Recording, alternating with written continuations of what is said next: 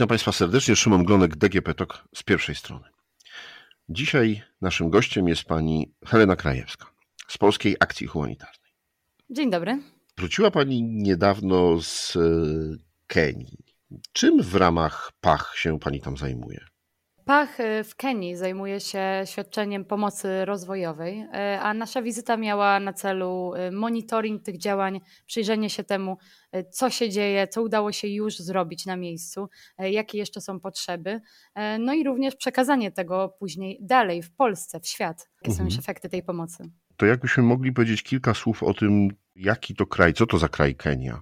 Bo myślę, że wiele z naszych słuchaczy ma jakieś tam informacje jeszcze ze szkoły, z geografii, natomiast na bieżąco może mieć niewiele informacji, co się tam dzieje, jak wygląda sytuacja. Kenia to kraj w Afryce Wschodniej, kraj położony w Afryce Subsaharyjskiej, czyli już pod obszarami pustynnymi, obszarami Sahary. Jednymi z sąsiadów są Somalia na przykład, tutaj Tanzania. Jest to kraj, który na tle regionu wyróżnia się pod względem rozwoju gospodarczo-społecznego. Kraj, w którym też współistnieje bardzo wiele różnych grup etnicznych, wiele różnych grup językowych. Tutaj oczywiście głównym językiem jest angielski, ale też używane jest na przykład Swahili czy Kamba. Jest to też kraj, który w przeszłości, ale nadal już też w tym momencie miał duże trudności w związku z tym, że napływało do niego wielu uchodźców z innych krajów, w których trwały kryzysy humanitarne, zwłaszcza z Somalii. W tym momencie nadal oczywiście w Kenii żyje wielu uchodźców z innych krajów, ale sytuacja nieco się poprawiła. Tak jak wspominałam, jest to też kraj, który się bardzo szybko rozwija. Do Kenii, ponieważ był to pierwszy, najbliższy bezpieczny kraj. Zazwyczaj tak jest, że uchodźcy najpierw uciekają wewnątrz własnego kraju, później do najbliższych krajów w regionie, później dopiero dalej, czyli wbrew temu, co my myślimy, że od razu wszyscy będą uciekać do Europy na przykład, do Stanów Zjednoczonych. Nie. Większość uchodźców żyje właśnie w krajach ościennych, najbliższych, bezpiecznych krajach. No i Kenia takim krajem jest po prostu dla wielu krajów. A jak wygląda sytuacja gospodarcza, polityczna Kenii? W tym momencie Kenia za rok będzie miała wybory, wszystkie rodzaje wyborów. Kraj się bardzo szybko rozwija, to znaczy oprócz tego, że oczywiście rolnictwo jest ważną częścią, no to mocno stawia się na rozwój infrastruktury. Ja jak byłam na przykład w Nairobi, widziałam wiele nowych konstrukcji, wiele nowych dróg, które się budowały. To idzie pełną parą. Jest też kraj, który chce bardzo szybko wyjść z pandemii koronawirusa, więc do końca tego roku mają plan, żeby zaszczepić 10 milionów osób. Oczywiście w kraju jest kilkadziesiąt milionów osób, więc to dopiero kropla w morzu potrzeb. Ale widać, że faktycznie nawet te restrykcje są bardzo mocno przestrzegane. Większość osób na ulicach ma maseczki, dezynfekuje ręce, nie można wejść do centrów handlowych czy sklepów bez maseczki. To widać bardzo wyraźnie. Gospodarczo jakie tam interesy się przenikają, przeplatają? Rosja, Chiny, Stany Zjednoczone? Unia Europejska?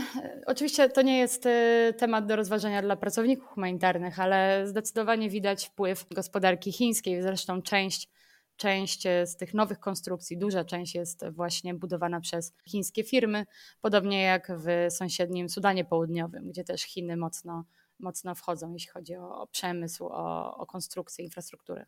Myślę, że to jest ważne też z punktu widzenia państwa zaangażowania. Jakie są potrzeby. To zanim jeszcze przejdziemy do programu pomocy rozwojowej, to właśnie chciałbym wrócić do koronawirusa. Jak pandemia wpłynęła i czy udało się opanować już kolejne fale, czy jest to duży problem? To znaczy tak, jeżeli chodzi o koronawirusa w ogóle w krajach globalnego południa, no to oczywiście, jeżeli spojrzymy na statystyki, to są to o wiele mniejsze liczby, prawda? Ale też wynika to z tego prostego faktu, że po prostu możliwości testowania są mniejsze. Przez długi czas w 2020 roku część krajów Afryki nie miała w ogóle laboratoriów, musiała wysyłać próbki na przykład do RPA i czekać 3 dni na wyniki. No to w takiej sytuacji trudno mówić o rzetelnym raportowaniu z postępów tej pandemii na tym kontynencie, ale jeżeli chodzi o Kenię, to jeżeli w tym momencie się troszeczkę wznosi ta liczba przypadków, największy szczyt był zdecydowanie między lipcem a wrześniem. W tym momencie tak średnio jest nawet 800 przypadków, ale jak ja byłam na miejscu, to jeszcze można było mówić o kilkudziesięciu, 200 przypadkach.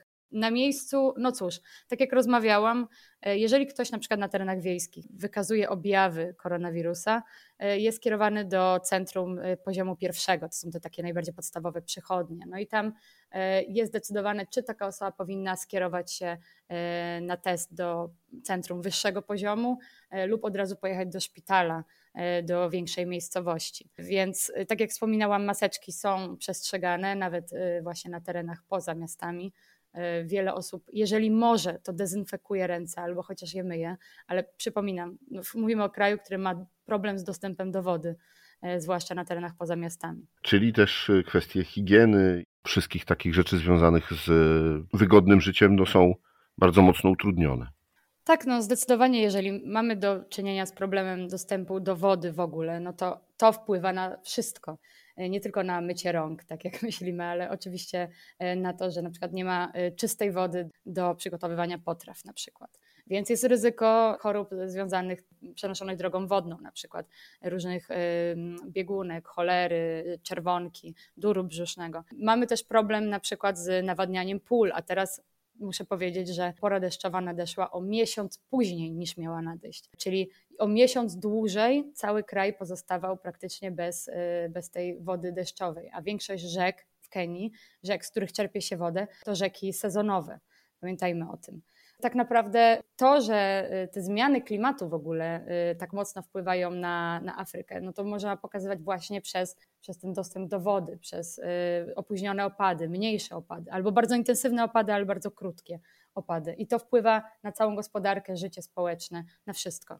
Okej, i właśnie tutaj rozwiązaniem, czy pomocą w rozwiązaniu tego problemu jest program, który Państwo tam realizujecie, czyli pomoc rozwojowa. Co w ramach tego programu dokładnie robicie?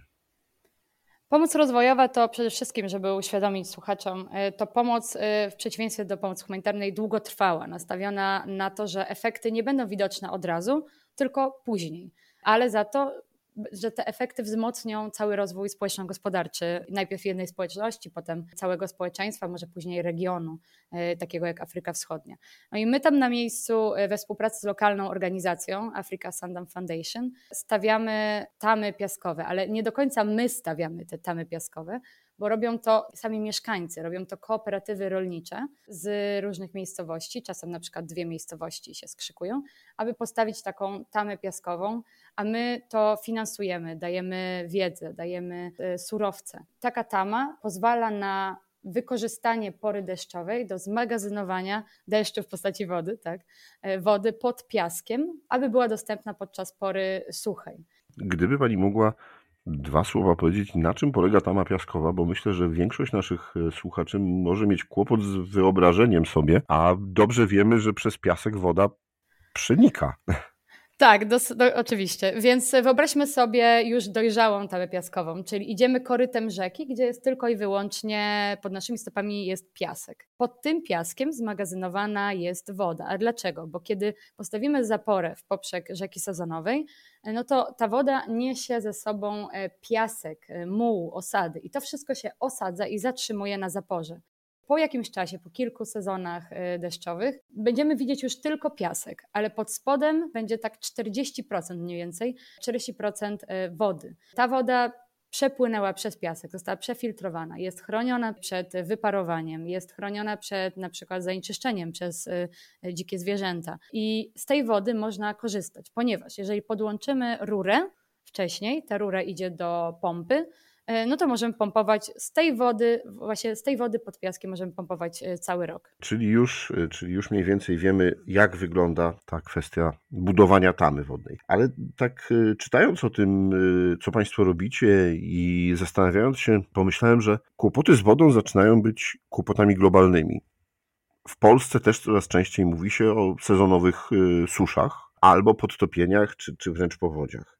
Widzimy, że w Europie coraz częściej zdarzają się różne właśnie anomalie związane z wodą. W ubiegłym roku zalane Niemcy, teraz niedawno w Hiszpanii. I czy takie działania, które Państwo tam robicie, są w stanie wpłynąć w dłuższym okresie rzeczywiście na zmianę, na to, żeby poprawiła się jakość życia, żeby dostęp do tej wody był stabilny? Tak, zdecydowanie, bo tak jak mówiłam, takie programy są długotrwałe i jednocześnie nastawione na kopiowanie. Czyli jeżeli jakaś kooperatywa stawia tamę piaskową, jeżeli ktoś stawia w szkole zbiornik na deszczówkę, co również robimy w naszych programach, jeżeli ktoś stosuje tarasowanie w celu ograniczenia erozji gleb, może Państwo nie wiedzą, czyli ustawienie tych upraw na takich tarasach, aby woda spływała po tarasach. Takie rozwiązania są kopiowane, są multiplikowane w kolejnych społecznościach, w kolejnych wsiach, na kolejnych terenach. I takie rozwiązania są dopiero widoczne, ich pełne efekty są widoczne po kilku sezonach deszczowych i mają takie przeznaczenie, aby jeżeli są odpowiednio zarządzane, naprawiane, administrowane, no to będą funkcjonować przez całe dziesięciolecia.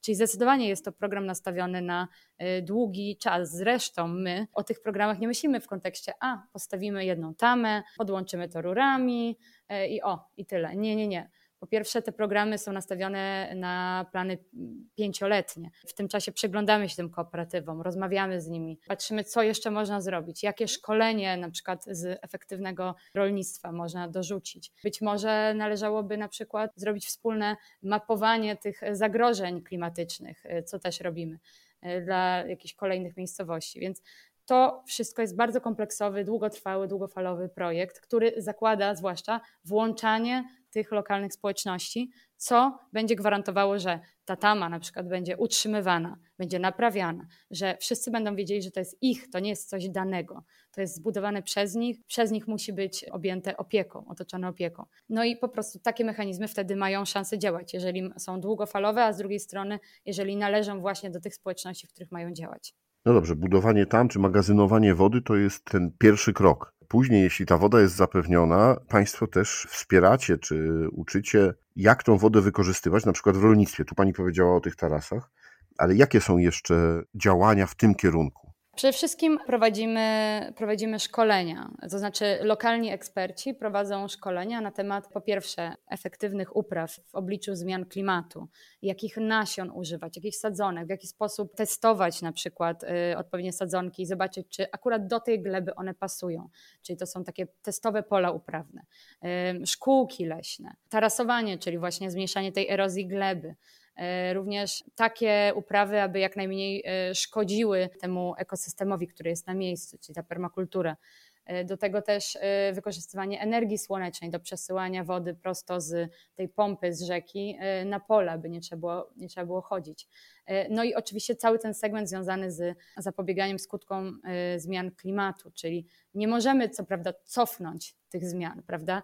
Jeżeli chodzi o kraje globalnego południa, to one mają naprawdę ograniczony wpływ na to, aby cofnąć takie zmiany klimatu, bo to my jako globalna północ jesteśmy za nie odpowiedzialni w przeważającej większości. Ale możemy ograniczyć ich skutki, na przykład poprzez właśnie, tak jak mówiłam, mapowanie i identyfikowanie zagrożeń, czyli jeżeli co roku nadchodzi jakaś powódź albo co roku nadchodzi susza, no to być może warto byłoby zastanowić się, dlaczego do tego dochodzi. Może należałoby wzmocnić brzegi rzek, albo być może należałoby posadzić więcej drzew. W jednej z kooperatyw, w której ja byłam, samorzutnie kooperatywa postanowiła, że każdy członek kooperatywy, czyli kilkadziesiąt osób, posadzi 20 drzew, bo im więcej drzew, tym mniejsza erozja gleby, tym większe opady, tym po prostu jest też chłodniej dookoła.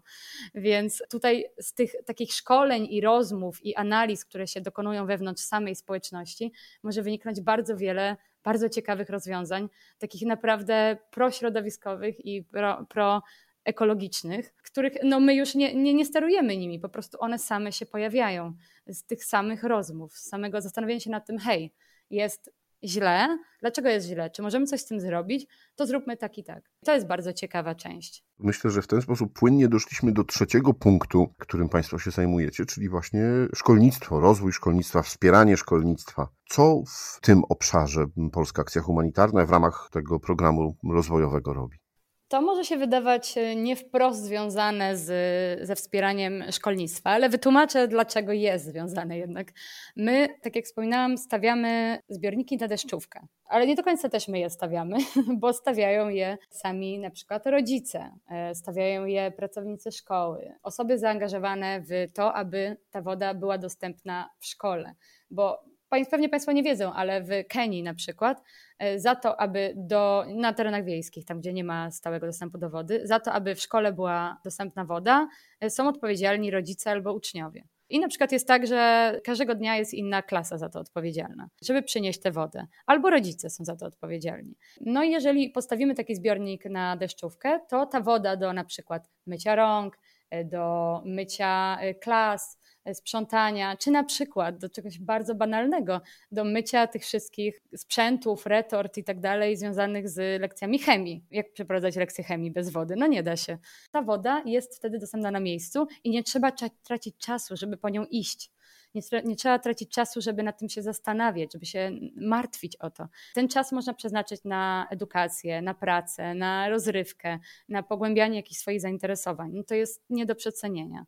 A z drugiej strony też stawiamy właśnie takie stacje do mycia rąk, aby dzieci też nie zapadały na choroby, którym można zapobiec, tylko dlatego, że nie mają gdzie umyć rąk. Prowadzimy też zajęcia z promocji higieny i to jest bardzo ciekawe, bo takie kluby higieny, które tworzą się w szkołach, później szerzą te informacje w swoich społecznościach. Jeden chłopiec, z którym rozmawiałam, mówił, że on jest w klubie zdrowia, w klubie higieny, bo chciał przekazać swojej rodzinie, swoim starszym braciom, jak należy myć ręce i jak można unikać chorób. No to jest absolutnie super. Muszę tak to nazwać po prostu. To jest po prostu super motywacja. No tak, chęć dzielenia się zdobytą wiedzą na pewno ma duży wpływ też na rozwój społeczności. Dokładnie. A jeszcze dodatkowo w tym roku wprowadziliśmy też taki komponent produkcji mydła, czyli dzieci w klubach higieny uczą się, jak produkować mydło za pomocą materiałów, produktów dostępnych na lokalnym rynku. To są oczywiście, dzięki temu to szkoła też oszczędza, bo to jest tańsze. To jest po prostu tańsze niż kupowanie mydła dla całej szkoły. Takie kilkadziesiąt litrów wystarczy naprawdę na kilka miesięcy. A dodatkowo można wtedy te pieniądze przeznaczyć na coś innego, na rozwój szkoły. Więc to jest też taka nauka przedsiębiorczości. Wiedza, którą uczą się w szkole, jest, można ją praktycznie wykorzystać, nie jest tylko teoretyczna, co też ma bardzo duży wpływ na chęć nauki. Dokładnie tak. No a jeszcze tylko dodam, że w tych szkołach naprawdę są fantastyczni uczniowie, bo ja rozmawiałam z jedną dziewczynką, która chce zostać neurochirurgiem. I jak ją zapytałam, dlaczego chce zostać tym neurochirurgiem, to spodziewałam się, bo pieniądze na przykład, albo bo taka dobra praca. Ale powiedziała nie, ja chcę wyjechać do większego miasta, na przykład do Nairobi albo do Mombasy, zostać tym neurochirurgiem, a potem wrócić tutaj, bo tutaj nie ma zasadniczo neurochirurgów w tym miejscu, a jest dużo problemów z tym związanych. Nie ma za wielu lekarzy, a ja w tym momencie po prostu będę miała czas, aby pogłębić ten temat, aby więcej się uczyć chemii, biologii, fizyki, matematyki i mogę w ten sposób oddać swojemu społeczeństwu. I powiedziała, jeśli ktoś wierzy w sprawę, to osiągnie wszystko, a ja wierzę w sprawę. I to było piękne.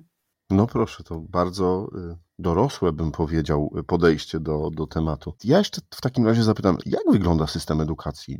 Czy tam w Kenii wszystkie dzieci są objęte? Jak dużo jest szkół? To jest tak, liczba szkół zależy od tego, ile jest osób na danym terytorium, czyli może być tak, że na obszarze na przykład 10 czy 20 km kwadratowych jest jedna szkoła, może raczej 10, a bo po prostu jest tak mało osób, a może być tak, że jest kilka tych szkół, bo jest gęsto zaludniony obszar. Szkoły są dostępne dla wszystkich, ale wszyscy muszą na przykład kupić przybory, kupić mundurki, bo tam są obowiązkowe mundurki dla wszystkich. No i teraz ile tych mundurków? Zazwyczaj nikt nie ma więcej niż 2 pary, czyli w jednym chodzi, a drugi jest wyprany i się suszy. I tak codziennie, i tak na zmianę.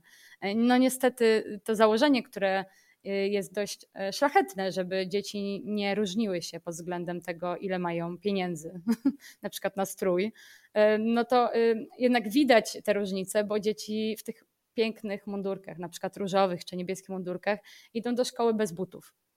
No i widać już, kto naprawdę miał jeszcze, żeby kupić ten mundurek, ale nic więcej, ale już na buty nie miał niestety.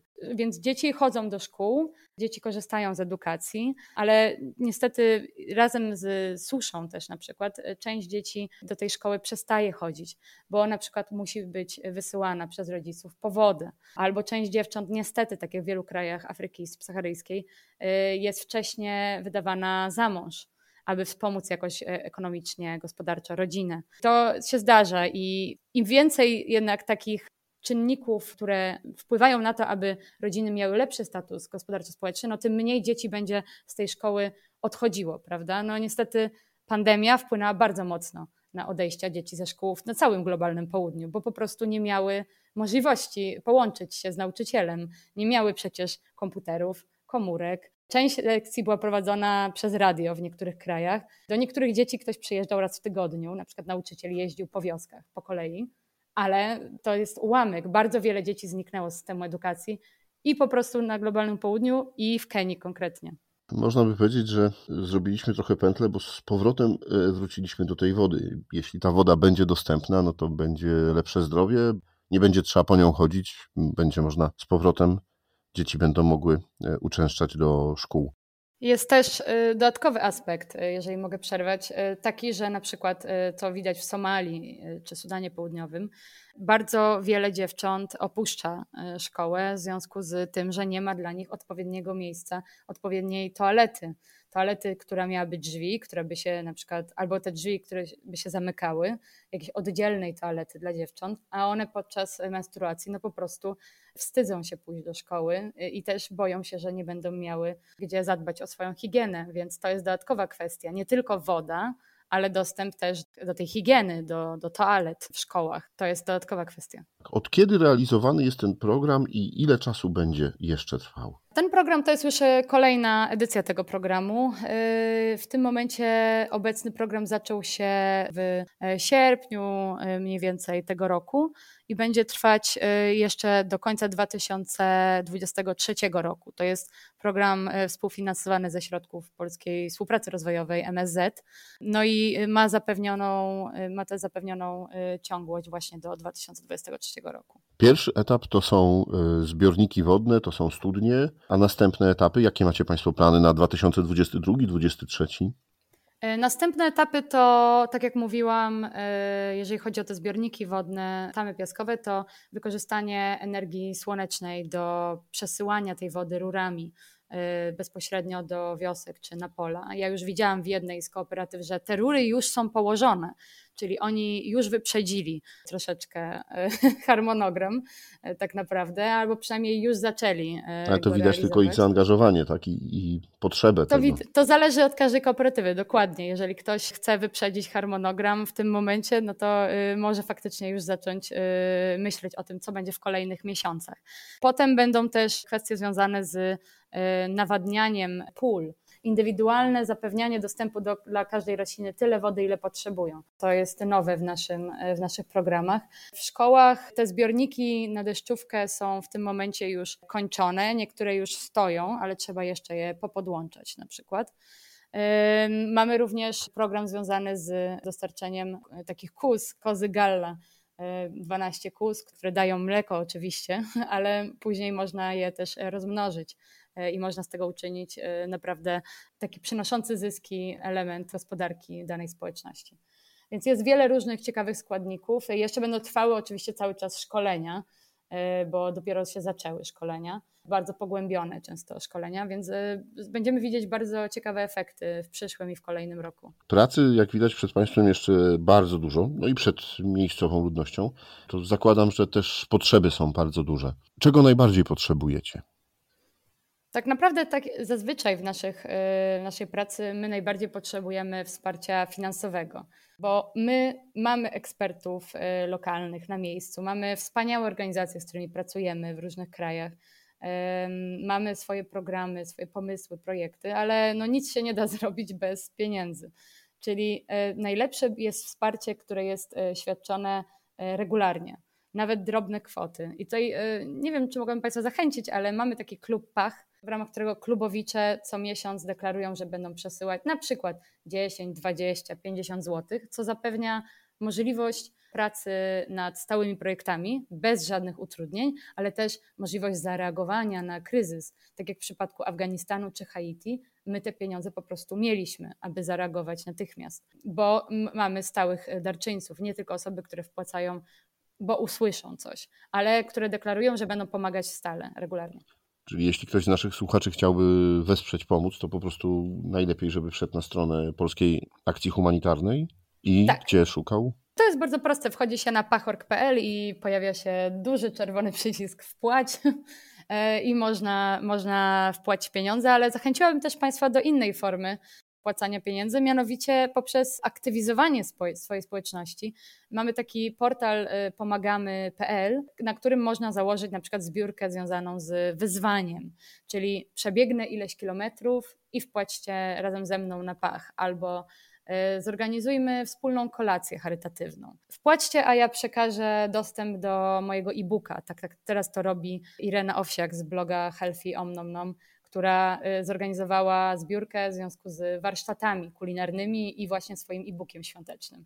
I za dowolną kwotę po prostu przekazuje takiego e-booka. Jest bardzo wiele możliwości, aby się zaangażować właśnie w taki sposób aktywizujący społeczność dookoła jakiegoś tematu. To też polecamy. Ja tak jeszcze zapytam na koniec, dlaczego ktoś z Polski miałby być zainteresowany tym, żeby wspierać akurat działania w Kenii, a nie na Podlasiu? Myślę, że każdy może wspierać działania i na Podlasiu, i w Kenii. Ale jeżeli miałabym odpowiedzieć na to pytanie, to może dlatego, że tak naprawdę jesteśmy jako całość świata tak silni, jak te najsłabsze osoby na świecie. I kryzys w jednym miejscu, czy obniżony rozwój jakiegoś regionu wpływa na cały świat. To było bardzo widoczne w pandemii i nadal jest widoczne, że tak naprawdę jesteśmy bardzo współzależni. Coś, co się wydarza na drugim końcu świata, ma wpływ na nas. Może tego nie czujemy od razu, ale będzie miało wpływ. I na przykład pamiętajmy o tym, że rosną te temperatury. Zmaleje dostęp do wody w różnych częściach świata. Do 2050 ogromna część, naprawdę duża część obszarów będzie już praktycznie nie do zamieszkiwania. Gdzie ci ludzie pójdą? Gdzie znajdą nową ojczyznę? No właśnie, chodzi o to, aby jakiś taki chociaż malutki sposób pomóc osobom, które już w tym momencie mieszkają w miejscach, gdzie trudno jest mieszkać, aby dalej mogły w swojej ojczyźnie, w miejscu, które ukochały, dalej mogły żyć, pracować i po prostu cieszyć się swoją ojczyzną. Dlatego myślę, że to powinno przemówić do naszej wyobraźni, że nikt nie chce zostać uchodźcą, zwłaszcza uchodźcą klimatycznym, ale niektórzy będą do tego zmuszeni w kolejnych latach. Jeżeli możemy to opóźnić, to myślę, że trzeba by zrobić wszystko to, co możliwe. Proszę Państwa, myślę, że nie trzeba już nic więcej dodawać, tylko zachęcić, żeby rzeczywiście pomyśleć o możliwości wsparcia takich działań, jakie prowadzi Polska Akcja Humanitarna. Moim i Państwa gościem była pani Helena Krajewska z PACH. Podcast zrealizowała Dorota Żurkowska. Dziękuję i do usłyszenia. Szyma Mglonek.